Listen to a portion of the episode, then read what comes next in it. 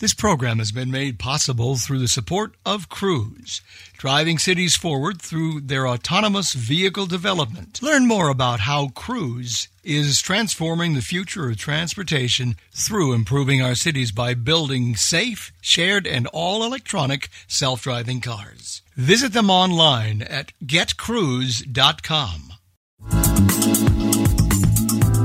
Opinions expressed on ACB Radio are those of the respective program contributors and cannot be assumed to serve as endorsements of products or views of the American Council of the Blind, its elected officials, or its staff.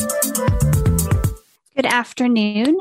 My name is Katie Frederick, and I would like to welcome everyone to the Sharing with Seeing Eye session this afternoon. And we will get started here with the program. Before we do that, I want to give out the opening CEU code for this session before we get into the presentation. So the opening CEU code is 12022. So again, that opening CEU code is 12022. And with that out of the way, I would like to welcome Chelsea White from the Seeing Eye. And Chelsea, I will hand it off to you. Fantastic. Thank you so much. Um, good morning, good afternoon, depending on where you are at, everybody. Um, I am Chelsea White. I am an outreach specialist for the Seeing Eye. And um, we will be joined here shortly uh, by Dave Johnson, um, our director of training. He's here. Oh, there's Dave. there's Dave. Uh, um, I will. I will let Dave introduce himself. Oh, I think you just did. Hi, I'm Dave Johnson. I'm director of instruction and training, and I'll let Chelsea continue and take the reins when she's done. How's that? Fantastic. Thanks, Dave. Um, so I just uh, I, I was looking at the attendee list and, and I see some familiar names and some not familiar names. So uh, I wanted to share a little bit of information um, just kind of about the seeing eye uh, for those of you who might be on the uh, the the call the webinar whatever we're calling these things these days who who may not have much information about seeing eye or guide dogs in general. Um, so we are um, we are one of the guide dog schools. Um, so we do the whole process. We breed raise and train the dogs. And then we train the individual with a dog, and then we support you as the graduate throughout the working career um, of your dog's of your dog's career. So we do the whole process. Um, we are located in Morristown, New Jersey. Um, so we're not too terribly far from New York City.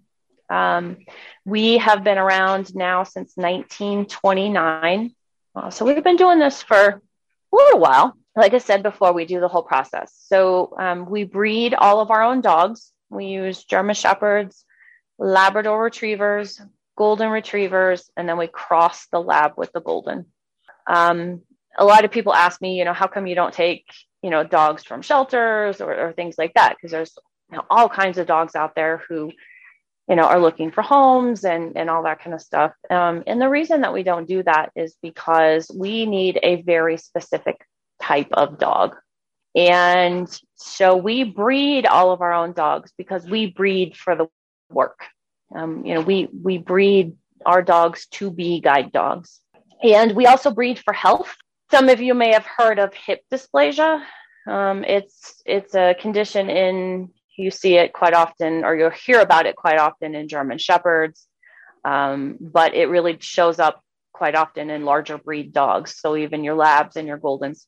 Uh, and it's genetic, it's inherited, and it's basically uh, the hip joint and, and socket stuff don't fit together like they're supposed to. And so it creates arthritis, which then creates pain and, and all of that kind of stuff, and eventually will cause the dog to go lame over time and that's not you know something you want in a guide dog.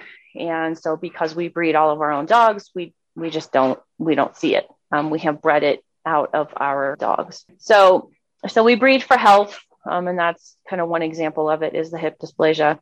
Um, we also breed for temperament. Um, you know we need a good steady dog um, you know, very even tempered dog, a dog who's, um, you know, not afraid of things, but also is friendly enough that, you know, they can be in the public and, and, you know, not barking or growling and, and that it people or other dogs and, and things like that. So um, we do all of our own. So after a puppy uh, is uh, uh, born about seven weeks, between seven and eight weeks old, they go to puppy raisers. Puppy raisers are families um, throughout. Um, we utilize people uh, throughout New York, New Jersey, Pennsylvania, um, and and a, and a bit into Delaware.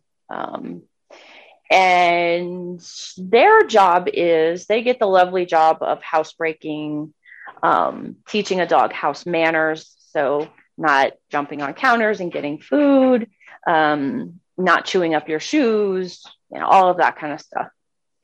Um, and then also basic obedience commands, you know, sit down, that kind of thing.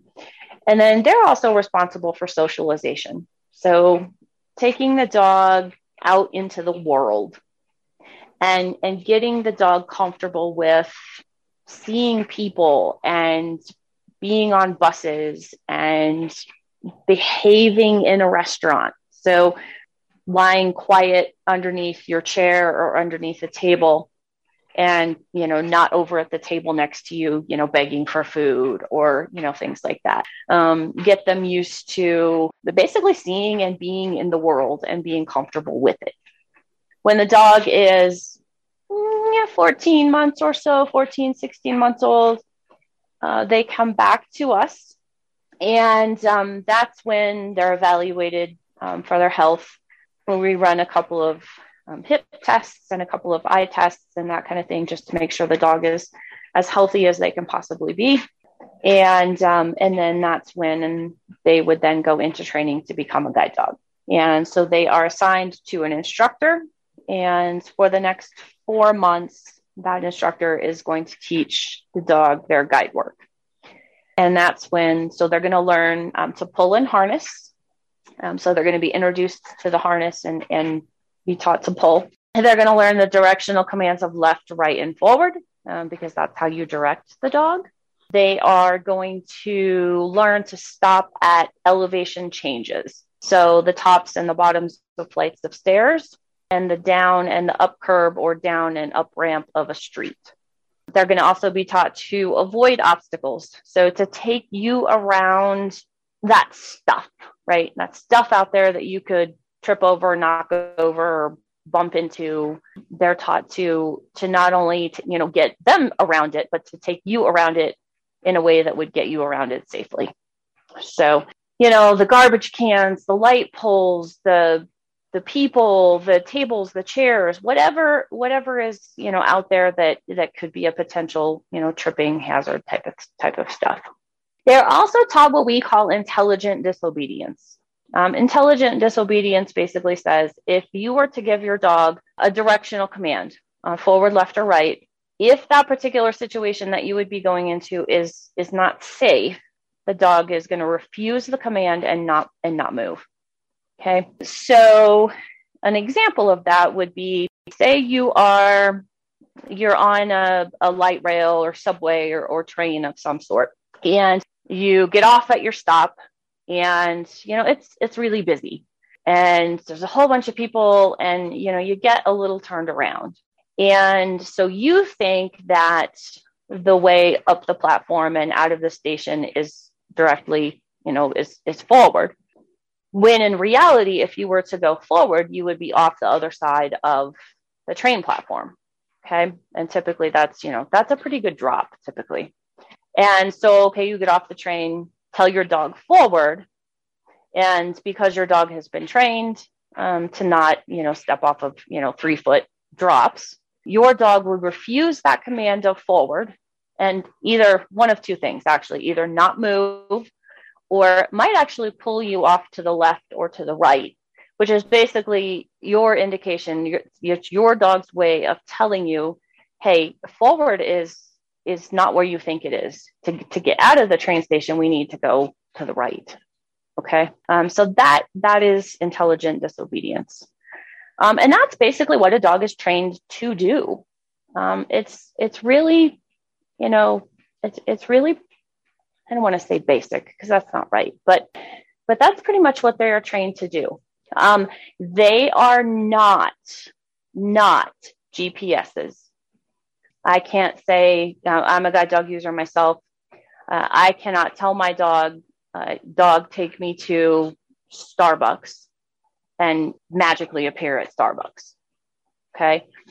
To be eligible for a guide dog, um, to be successful with a guide dog, you have to have good orientation and mobility skills. So you need to know where that Starbucks is, where the grocery store is, where the places that you want to go are, and then to be able to direct your dog with the left, right, and forward to get to the places that you need to go. And then also, you know, if you're in an unfamiliar environment, um, you need to have the skills to be able to you know solicit information um, in any way that you know works for you whether that's asking the public for you know information or using a gps or um, whatever you know you use to help orientate to a new environment so that kind of brings us into um, what we're looking for in somebody uh, who is thinking about a, a, a dog again i will say good orientation and mobility skills because the dog is not a gps somebody who uh, is pretty active, right? Going to have use for a dog. So, you know, if you're the type of person that, you know, has places to go and things to do and people to see, then a dog is, you know, could potentially be a possibility. If, you know, you really don't go anywhere, um, especially on a regular basis, you know, a dog may not be the best choice um, because they need to work. They need not only to work to burn off energy because they're young dogs when you first get them, but they need to keep up their skills. And, you know, they're kind of like us. You know, you teach them a skill, and if they don't use that skill, they're going to lose it. So, so you need to, you know, to work them on a regular basis to keep up those skills. What we typically say is about a mile's worth of work most days a week. Now the mile doesn't have to be all at once, but but about a mile's worth of work a day. So you know you maybe walk you know six eight blocks to the bus stop in the morning, uh, ride the bus to work. You know maybe on a nice day you you know walk somewhere for lunch, uh, and then you know you walk that six eight blocks you know home again at the end of the day you know maybe somewhere along the way you take a trip to the grocery store you know whatever whatever gets you out there going and doing so that that is kind of us in a nutshell. We have, you know, several different. Uh, a lot of people also ask about sort of our, you know, how long, you know, does training take and all that kind of stuff. For a first time handler, it is 26 days, so it's almost four weeks. And uh, for a returning student, so somebody who's had a dog from us before, it is a week shorter. So, um, so that is that is that. And I did mention we are in Morristown, New Jersey. That is pretty much pretty much us. So I will turn it over to Dave. Um, he's going to talk to you guys about kind of what's been going on lately because COVID has made things very interesting. So interesting is a good way to put it, Chelsea. Um, um, we're pretty proud of what we've been able to accomplish, but I think what I'll do is walk everyone through the uh, process of what's happened uh, during this pandemic with us. And uh, I can take it back to March of 2020 when we had a class in session.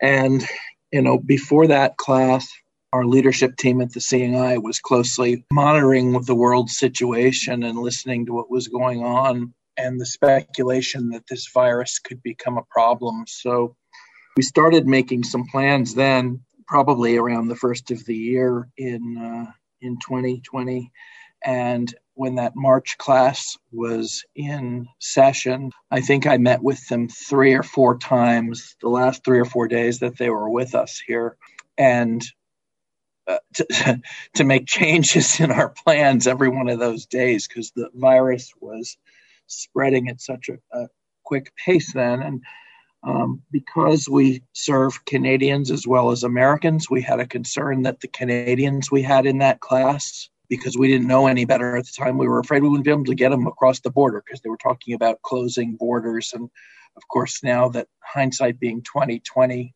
we know that uh, that they would have let the Canadians back. They just wouldn't let people come and go freely otherwise. So, but um, we made the decision. I think it was right around St. Patrick's Day, the 17th of March, that we got the class out of here, and um, we thought now it seems like we were naive to think that ah we'll be back in a couple of weeks when this blows over so what we did was we sent non-essential staff home we stopped training dogs for a couple of weeks and we the kennel staff and our breeding station staff remained uh, taking care of animals and our veterinarians and taking care of the dogs. And at the time i think we had 203 dogs on campus in our kennels.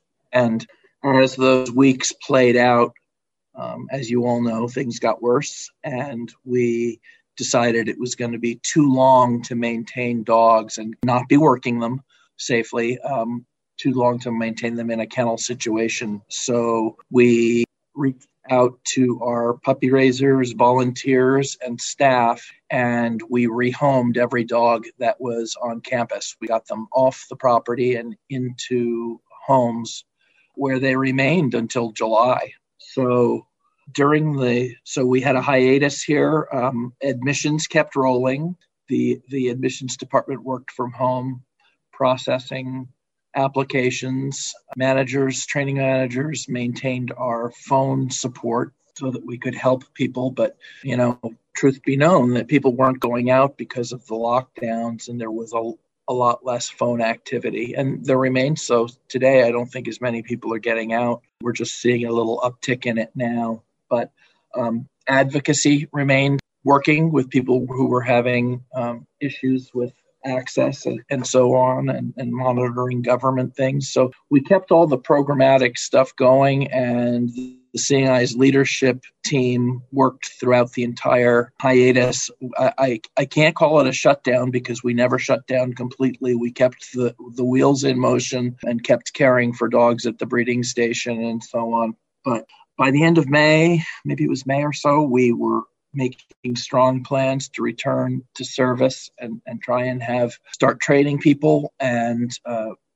I don't think uh, you can't understate the fact that you know none of us have ever gone through anything like this before, and there was no expert who could tell us what exactly to do. And, and trust me, we were leaning on the state officials, the local health officials, and the uh, the CDC guidelines and so on. And certainly, anybody who listens to the news knows that the CDC and Dr. Fauci all changed their tunes as things marched along. First, it was no mask, then mask, then double mask, and you learn these things as things change. So we adapted our plans based on what was happening at the time and we started bringing dogs back. Um, our puppy development folks were still out in the field you know working with the families who were fostering the puppies and, and the adult dogs that we had with them and we started uh, shuttling. Instructors came back to work, I think it was July 6th last summer, so just about a year ago, and started shuttling dogs back to campus. And our goal was to bring them in in small enough lots that our veterinarians could do medical exams on all of them as they came in. Even though they were only off campus five or six months, we still wanted to know everything we could about them when they came back and maintain their health information. So the dogs came back gradually, and the intent uh, was to bring back the first group back was going to be the first group of dogs that would be ready for class, which was the August class last year. And rather than our normal four to one ratio, four students to one instructor, we knew we couldn't have that many people in house.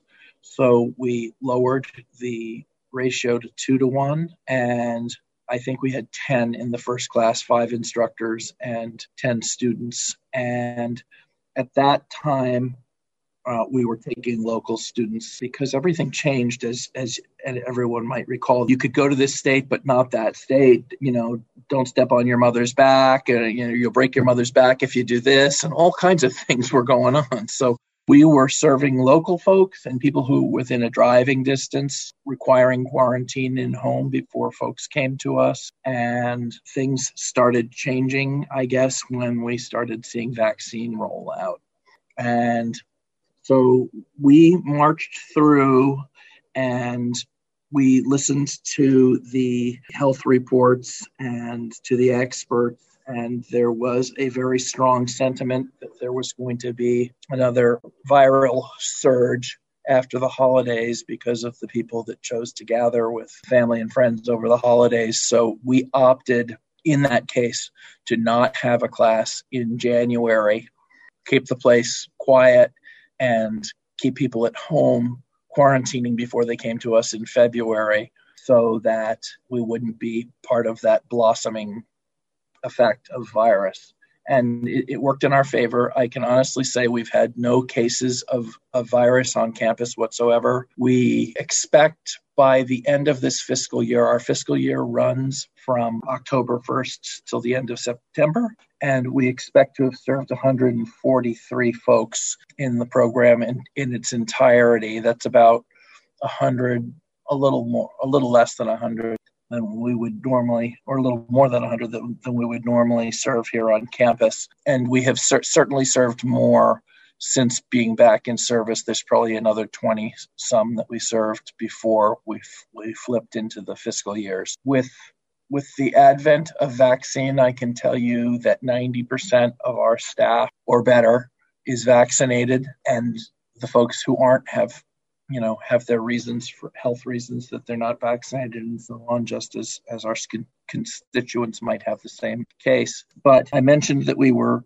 taking people who could drive locally and quarantine and once we started to exhaust that list and i think that was this spring we opted to start quarantining at our expense quarantining students before class in a local morristown hotel. And i think we've had as many as 10 I could be wrong, it might be less, but I thought it was up to 10 in the hotel at once for 14 days prior to class. People who are vaccinated don't have to quarantine any longer, but the quarantine's going to exist for anybody who does not get vaccinated. We budgeted for a normal year of service for this year because I thought, for heaven's sakes, I should budget for 250 people or more like normal should the virus get better and we don't know that we didn't know what was going to happen and then we'd be able to bump up service and, and bring people in. So I'm doing the same thing for fiscal year 2022, which starts October 1st. I would like to think we're, we're talking about right now that towards the end of the summer, the class that comes in the end of August, that we would maybe bump the ratio up to three to one so that we could get more students in. What we've had to avoid doing is we're still masked on campus and I I really can't. You know, if you were to ask me what's going to happen, I I would have to uh, it, with with regard to a lot of things. I would have to say I have to tell you when things change that they're changing um, because I, I can't crystal ball things any better than anybody else. But New Jersey has dropped its mask mandate. Um, we, however, as a residential facility, are asked to continue masking. So up to this point, we're still temperature checking employees every day and students every day, and we're masking indoors. Thank goodness we've been able to, to drop masking outdoors so that people can breathe while they're working dogs and so on. This summer's been brutally hot and, and it's been, you know, great that we don't have to wear the masks out there. But what I, our schools, our governor has allowed us to return to normal school um, in New Jersey as of September. And I'd like to sort of use that as a guideline for our situation as well, other than the fact that we are residential. But with the government calling that mandate for schools for all kids to go back in September, I'm thinking that, that, that those are the times when we can start adding people to class and maybe getting staff back dining in the dining room with students the way we normally do. Um, up till this point, we've all been eating bag lunches in our office, and, and the class instructors and the class, the students in class, are the only ones in the dining room, and it's really lonely for us class. Us, us staff members, we really miss being with with our constituency when they're here.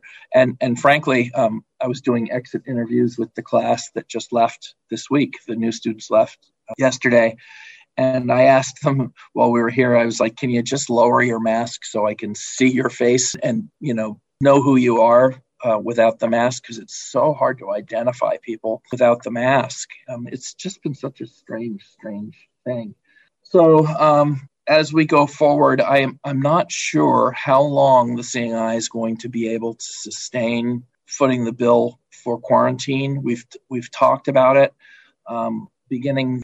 But what I did this year um, was because we have been so unable to travel because of situation that I had money set aside to travel students here and for my instructors to travel to visit folks in the field. And I flipped the money from one thing to another to sustain, you know, to pay for the, the uh, quarantining in the hotel.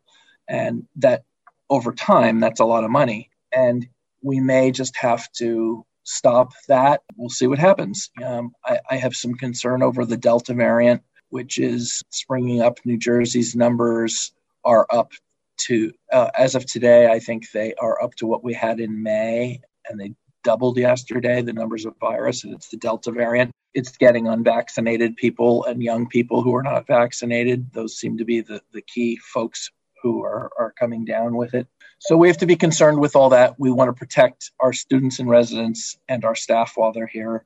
And we'd certainly like to uh, keep up with our track record of, of not having any cases on campus. We will be having a graduate update call. So, any of you who are already grads who might be on the call, you can dial in late in August. We just send are sending out a reminder now about that. It's going to be a Zoom call and you can check in and i may have different information by then. Things can change absolutely daily. There's no question about it. Having just had an instructors meeting this week and told everybody that i thought we were going to start traveling more and that everything was going to be honky-dory we, we saw a release that hey you, maybe last night's news said you, you might need to worry about shutdowns there. I think it was california that was shutting down places and uh, I, requiring masking completely again because of the Delta variant. So um, it's it's certainly been a life lesson. This has, and uh, it's great to be in touch with everybody as things open up and know that life's returning to normal a little bit, and we can only hope that it continues to get better. So there's a lot been going on in the world with advocacy and government relations stuff, um, which is Melissa Allman's specialty, of course. And so, Melissa, I'd love for you to take it from here. Okay, sounds great. Um, so, as Dave just said, my name is Melissa Allman. For those of you who don't know me, I am the Advocacy and Government Relations Specialist at the Seeing Eye and I have been working at the Seeing Eye for it was three years in April. I have been a guide dog handler for a little over four years now. I work with Luna, who is a six year old yellow lab golden cross, and she has truly changed my life. So that is that's an amazing and I and I, I just want to echo all the things that Chelsea said about guide dog mobility in terms of its value and also the things that you need to consider as you decide whether a guide dog is right for you. I must say that during this time of COVID and times when isolation was something to endure and combat, I can't imagine not having had Luna by my side as as a guide and as a companion and even on the days where I thought, well, I don't really have anywhere to go, I had to come up with something so that she could have work and so that we could keep our, our skills sharp, even if it meant navigating some of the crazy, wacky sidewalk dining. That's been that's been a challenge. But um, again, I think that this time of COVID so, so in terms of advocacy work, as Dave stated, that didn't really stop while uh, while the virus was taking hold of our world. There was still work to be done. One of the things that that came up very early on for us was this sort of dealing with fear that people would not be allowed in businesses because um, because of the fact that there was this unknown about whether or not our dogs could transmit COVID and this sort of myth among, you know, among proprietors and business owners and things of that nature. So we had to sort of dispel that myth and make sure that we put up on our website the CDC guidelines pertaining to service animals so that people would know, you know, look, I can still go where I need to go. Nothing has changed. My civil rights have not changed. I still have that right to, to go out and do what I would normally do because people are not going to get COVID from my dog's presence. So that was something that was important to kind of reassure people about.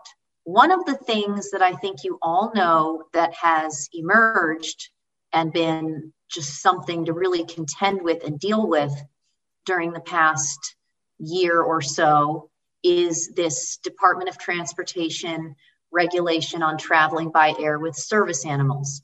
I won't belabor the details of that because I recognize that some or many of you who may have attended the panel discussion right before this one led by Guide Dogs for the Blind, and with some very impressive panelists discussing these new regulations. But what I can say about them is that at around the time of the shutdown, the world kind of shutting down, the Seeing Eye doing its best to to remain as as vibrant and functioning as we could during that time, uh, although it felt like the world was shutting down. But during that time, the Department of Transportation was gathering comments on its proposed regulations from the public so that it could then use those comments to sort of change and modify the regulations that they were going to put forth and adopt in the coming months. So in January of this year, the Department of Transportation finally released its its its regulations and and adopted them and they became a final rule. And as you know, one of the things that we're really contending with is this service animal air transportation form that we all have to complete now when we fly.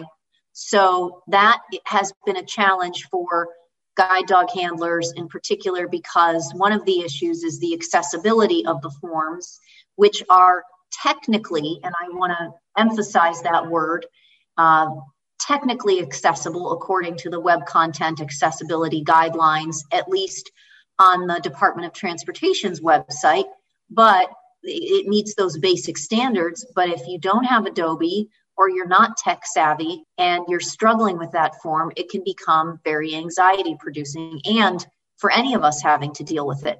And one of the things that we were dealing with is the airlines were not making the form accessible as they were required to do all the time according to the new regulations. So I have had the privilege of being part of the Assistance Dogs International Legislative and Advocacy Committee. And we've been working very closely with the individual airlines and with A4A to really help the airlines understand what they can do to make this process as easy as possible for guide dog handlers because the airlines were also just given these regulations and had to sort of contend with what the department put in place. So we've also been in close communication with the Department of Transportation about issues that we are seeing with the airlines, such as the lack of accessible forms. And then when people need reasonable accommodations and assistance filling out the forms, the airlines are actually required to provide that assistance and sometimes they don't want to. So that is something that we have been in ongoing discussions with both the Department of Transportation and airlines about.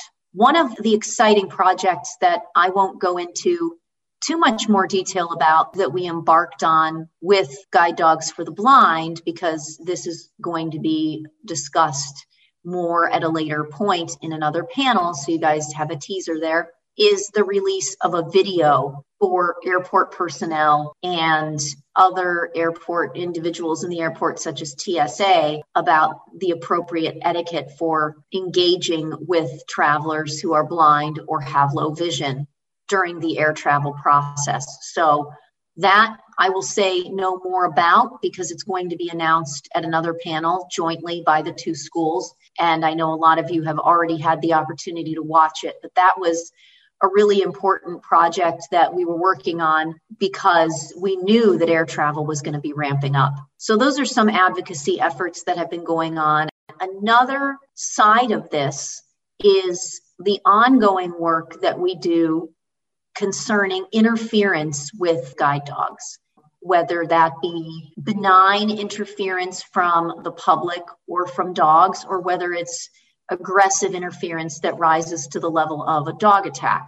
I think many of you are aware of the survey that the Seeing Eye, thanks to Ginger Kutsch and the efforts of others in 2011, conducted concerning dog attacks. And so those survey results were very, very important as a baseline study in terms of showing us that the majority of guide dog handlers that were surveyed experienced some type of aggressive interference and almost half surveyed had experienced some sort of an attack. So in October of 2019, well, actually, I mean, the work on it was going on a long time before that, but we launched at that point a survey specifically of Seeing Eye graduates. We, we wanted to just make sure that we were clear on who was taking the survey and that we could work to improve our program to provide the best training and assistance and advocacy possible to those who took the survey. So we discovered from having conducted a survey about guide dog interference interference with the work of guide dogs in general that interference is still a very huge problem. It's a problem in terms of interference from people. It's a problem in terms of interference from other dogs be it aggressive or not. So one of the things that we're doing we're working on as a result of that survey is getting funding and making plans to conduct an education campaign very specifically targeted at law enforcement. So that's one of the things that is in the planning stages and fundraising, grant writing stages.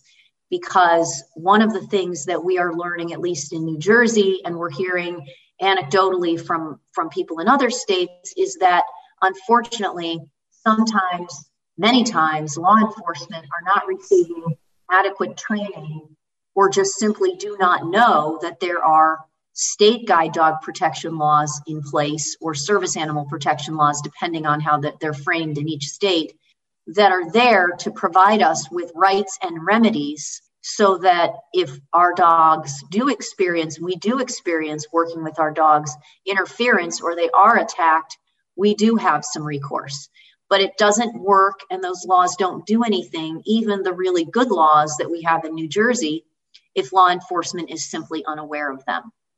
So that is a project that is underway.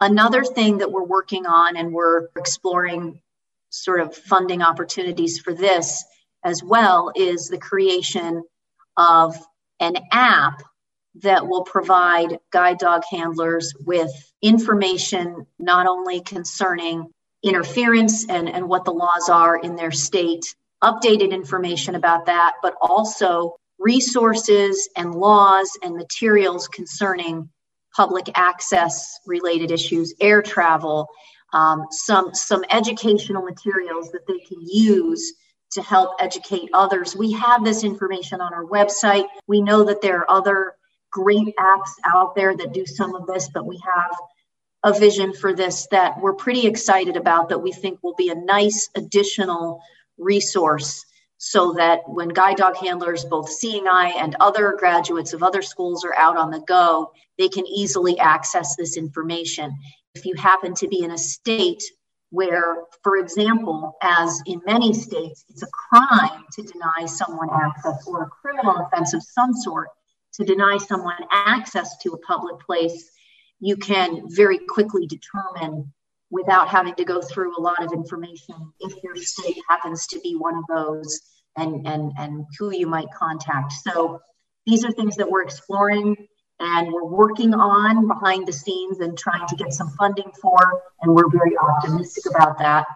One thing i will say that we've also had the opportunity to do you know one one of the things that's great about zoom is you can still conduct training and webinars and outreach events. So, one of the things that we have done for the past couple of years and we continue to do earlier this year was a seminar for attorneys, at least in the state of New Jersey, who were looking for continuing legal education concerning service animal related issues. So, the Eye was able to spearhead and and participate largely in in that seminar. We had some panelists from other sort of service animal perspectives, but really the impetus for it was having something like this hosted at the Seeing Eye. So we have we continued with that effort, even though we were dealing with a pandemic.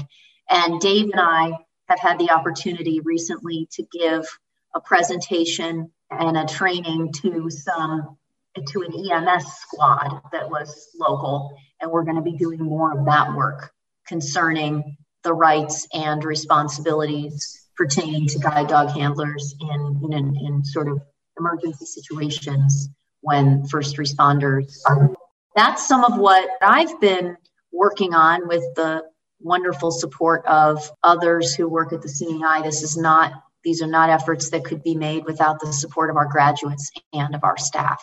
So I will turn it back over to you, Dave. I don't know if there's anything else that I missed there that you wanted to talk about. I think you nailed quite a bit, Melissa. Uh, if we could take questions from folks, I think that would be the next best thing. Um, Jim Kessler was going to join us, but he has gotten called away today. I think um, I've seen him in and out, but um, he was going to join us also, but I don't think he can. So, uh, with that said, I think we could take questions if if there was a way to do that. Um, so, Dave, I had asked folks to email questions um, prior to um, our presentation. Oh, cool! So you're going to answer them all? I sure, yeah. the answer to everybody's question is no. No. Uh, no. um, I, but I will um, go through those first, just to make sure that those folks that that did email their questions and can get can get. How many do you have? I have three of them. Okay. So the first one comes from Eva she uh, asks um, basically uh, what what about somebody who's working from home? Um, she lost her last dog about a year ago, and um, she is now working from home, so not traveling quite a bit or qu- traveling nearly as much. Logistically, I guess, kind of looking for thoughts on you know whether she should pursue another dog or not. Oh, I I would be honest and say um, if, if, people have questions about their individual dog or their own circumstances, they should reach out to us so that we can have a private conversation. I really don't, but I, I would say, you know, we know a lot of people are in a different situation now than they were a year and a half or two years ago. And we're trying to accommodate everybody and, and get things done. We know that the dogs aren't getting worked as much and that people's circumstances are changing such that they might not be working them to a job. They might be telecommuting and so on.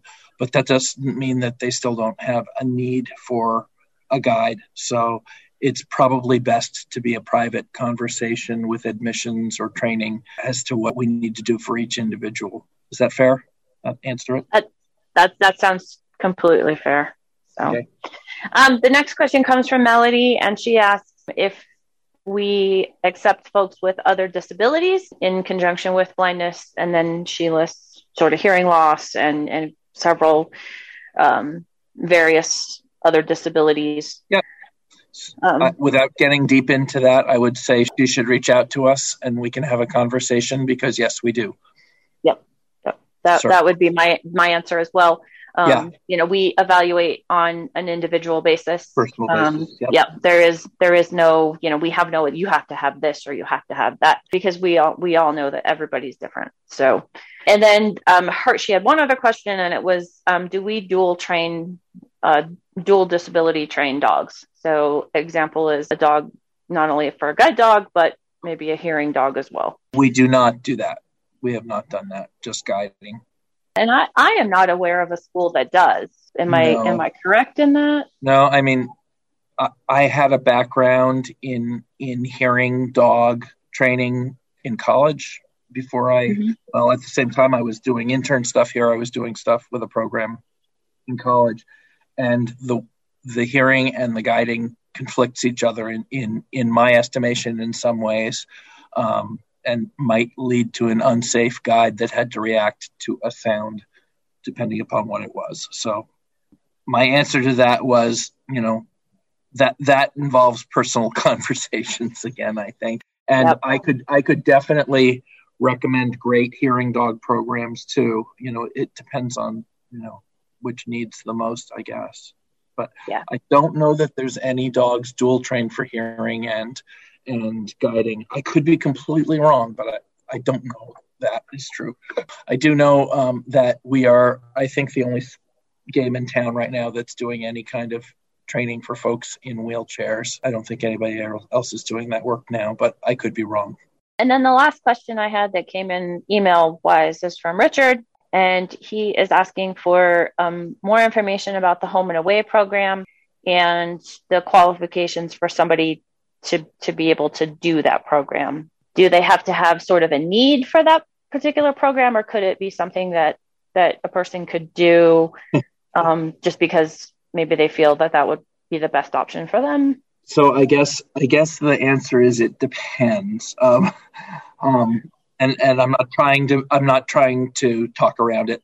We we need to have a this is a personal conversation also, but I will tell you that most of the new students that we served early in the pandemic all got home and away training because they were drivable and we took them all home and finished their last week of training at home so that we could leave the building vacant and clean for a, an entire week between groups and that worked. So anything other than class training is very manpower intensive and and more expensive um, for us and so we have to be careful and just not overextend ourselves what what almost all home and away training, for those who don't know what that is, it means you start your training here and the last four or five days of your training are, are done at home. You're here two full weeks though. And our experience has been when we used to do that for one week uh, years ago, and we stopped doing that because there was not enough time here in house for a bond to happen and to make up for any mistakes that might happen in matching and so on. So it's a full two weeks here and then a finish up at home.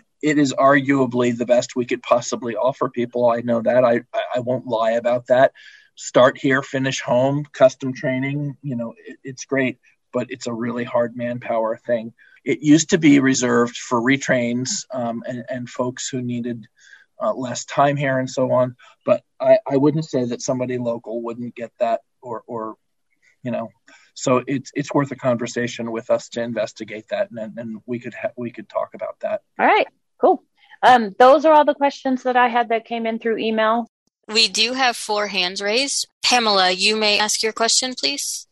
The hand raising was by mistake, so I don't have a question, but I do have praises for all the work that everybody is doing at Seeing Eye.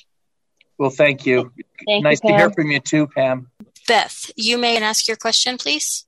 Hey guys, thank you so much for a great presentation. I am not speaking specifically about the Seeing Eye here, but I don't know if anybody remembers this. Larry Skutchan, who has since retired from APH, used to do a podcast called Blind Cool Tech. And he would be chatting to us about digital recorders and everything else under the sun. And he would be either walking home or to APH with whichever dog he happened to have at the time. Oh, I remember that. And he did not have to direct that dog at all. I sat there and listened, absolutely enthralled. That dog, they were like a well oiled team. And I know that you guys don't train, I don't think any school does, train dogs to say so that you could say hey let's go to work or hey let's go to starbucks. But i'm telling you that was fantastic. And i wondered if you'd ever seen uh, it, you know had have you in your experience ever seen teams like that? Because i will never forget that as long as i live. Thank you.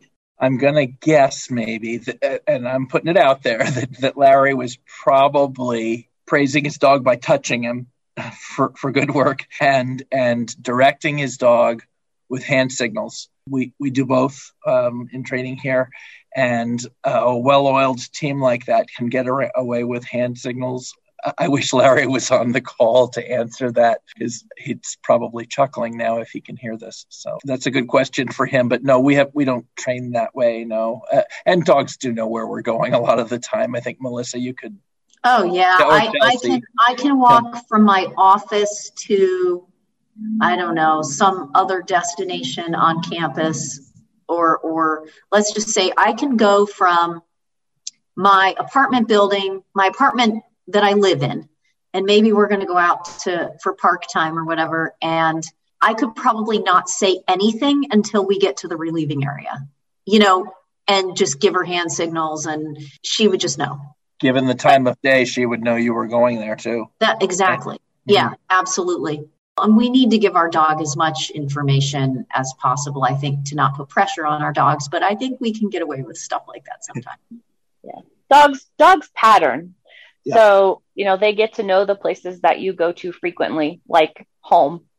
So I suspect, you know, Larry's dog probably knew the route from work to home very well and could do it without any sort of um, input from, you know, from Larry. I am guessing, and, and I, I, agree with Dave, you know, that he was probably using hand signal um, and body position as well, because um, body position is a huge part of that too. If you're going to tell your dog to go left, it's it's not only verbally left, but a left hand signal, and and it's also a you know sort of tilt of your you know hips and shoulders to the left just a little bit. So I, I suspect you know Larry was you know, doing his thing verbally, you know, giving his presentations, and but he was still, I'm, I'm, I would bet money on it, uh, interacting with his dog for sure. Yeah, he'd have to be doing something to get a, a forward motion. Yep. yep. Yeah, I agree 100% with what they're both saying.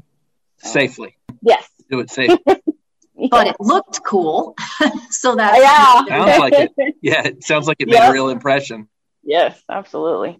Dawn, you may ask your question, please. I have three questions actually. We received a um, um, uh, email from you yesterday in regards to rabies if you're traveling international. Do you know what stemmed the CDC to say, like, if you're going to Africa or Belize or some of these other countries that you mentioned, that we have to get uh, a rabies uh, test before re-entering the United States, especially if our dogs have been getting keeping up on all their rabies shots? I'm going to let Melissa take yeah, this, I but I will tell that. you that it's pretty extensive and and pretty difficult. So go ahead. So if if you are going somewhere, first of all, you should check first to make sure to see whether or not your country of travel is on that list. And if it's not, then it's not a high risk country for rabies and you don't have to worry about this permit.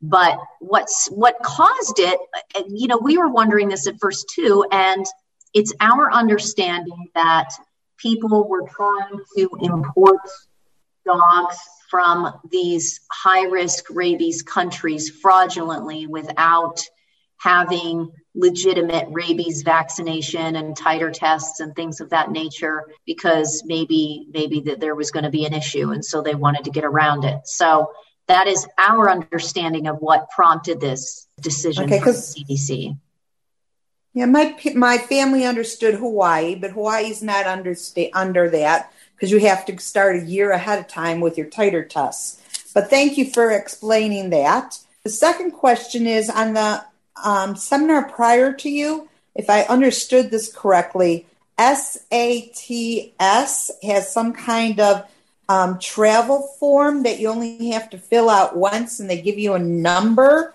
And when you fly with an airline, you just put that number in and you don't have to fill out the entire form. Do you guys know anything about it? If I Yeah, I can speak to that as well. So S this is this is the deal. SATS Service Animal Travel Solutions is a sort of service that was created by the Open Doors organization, which is an organization out of Chicago that works to promote independent and successful travel of people with disabilities all around the world. And what what I think what Open Doors would like to see happen is that all of the airlines would use this service so that when you complete your air transportation, your service animal air transportation form, the information, if you desire it to be, is saved in this um, set this service dog um, solutions database so that when you, you get one of these service animal ID numbers and the next time you fly with that airline and say that you're traveling with the service animal, all you have to do is plug that in and they have all of your information already. Now, the situation as it is in reality is that right now, Alaska Airlines is the only airline that is choosing to use the service that is already doing it. You may have heard Eric Lipp say that there are other airlines that are interested. Some international airlines want to do it, but it is pretty, I think it's pretty clear that right now, Alaska is the only one that's actually paying for and using this service. Some airlines find it to be pretty costly. Uh, so, and, and I don't obviously know the inner workings of what conversations are going on between open doors and some of these airlines about their plans to use the service. American okay. Airlines is also doing something, but they're not using this service where, and Chelsea can speak to this a little bit, where you can get a service animal ID and plug in the information once you've done the form once, but it's only good for either a year or until your rabies vaccination expires, which whichever of those two uh, times is less. So, for example, if you have a three-year rabies vaccine and you just got it, your dog just got it, that will still expire year, and you'll have to do it again. Is that the electronic guide dog for the blind that they no, about? That's a different. That's something different. The digital ID that was being discussed, which would be an ID that we could show instead of having to do the form, is a work in progress that that okay. is not out there yet. So where do you get this one for the the digital digital ray, um, rabies? Do you get that from um, your vet? I don't know what you're asking. I'm sorry. The one that you were talking about with the rabies that you get on your, you know, that you have on your phone or something like that. No, you what I'm saying about. What I'm saying is that the the service animal air the the the service animal travel solutions that you were talking about that Alaska uh-huh. Airlines is using, you still have to fill out the air transportation form once. And then once you've completed that form, then you can start using your service animal ID um, for at least for Alaska Airlines. Okay. Okay, thank you very much. No problem. Mary Lee, you can ask your question, please. Hi, Melissa, Chelsea, Hi. Dave. Hi. Hi. Um, my question is what are your plans and do you have specific guidelines for dealing with students that are dealing with hearing issues. I know that, you know, a hearing loss can be anything from very mild to be severe. And Dave, you're probably going to say it's an individual thing that people will handle individually, but you must have some thought as a school. Uh, you have in your back pocket?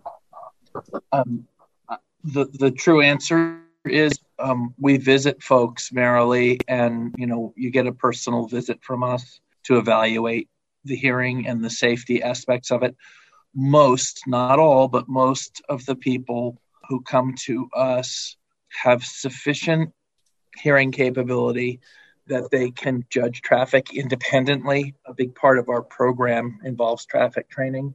We have trained people, um, a small number, but um, we have trained folks who need to solicit assistance in crossing streets, but we don't have a lot who we've served in that case. So, yeah, we have a hearing form that we've recently um, put together we have all kinds of forms that we so that we can get information from people digitally and learn about them before we come visit them so that we know what you know can give a fair a fair evaluation for folks and certainly um, you know that's the other thing i didn't mention earlier was that because we couldn't travel during the pandemic we were doing interviews of new students via Zoom platform and FaceTime and so on. We've never done such a thing before because we're we're huge on human touch and um, like to come meet people. We like to teach them things before they come to us.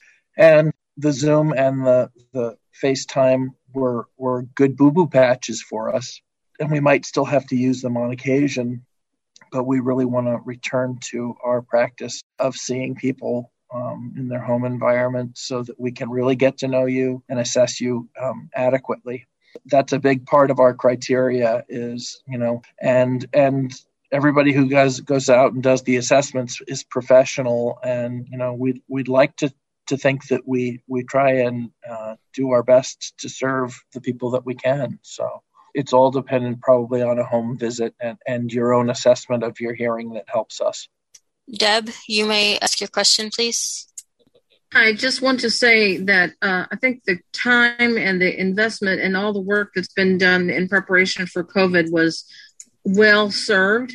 I was up there in uh, October, November, and um, I'm having a wonderful time with this dog. And I think that the the changes and the the way class was designed, all the thought that went into how to make the um, facility safe and effective was well worth it. And I'm just congratulations.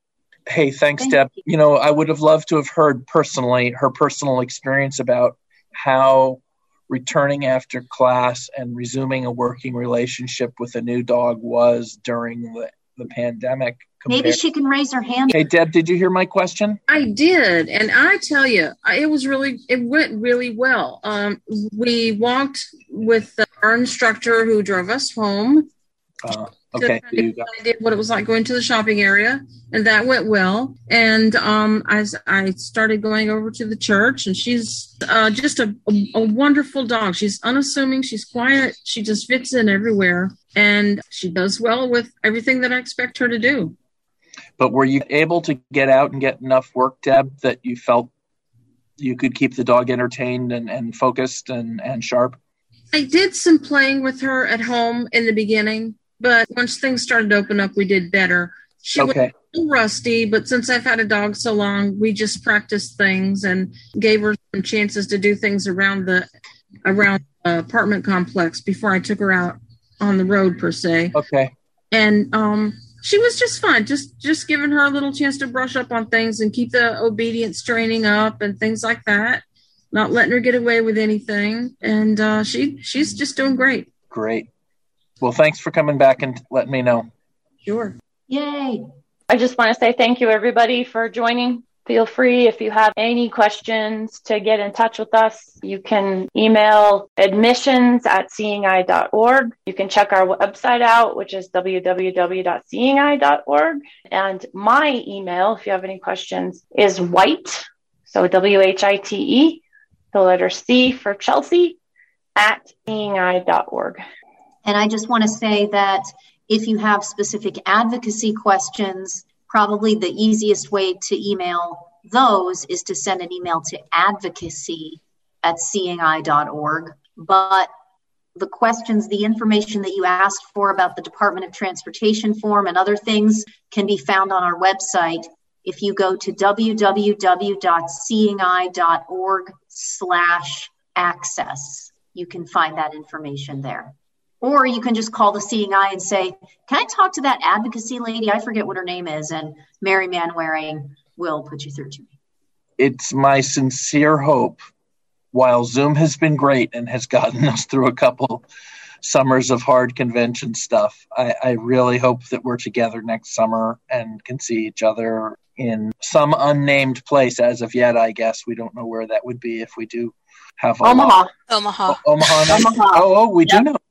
Yeah, Omaha. That would be great because there's nothing like the real thing. Seeing folks and seeing you with your dogs, and uh, we miss everybody, and we can't wait to be together again.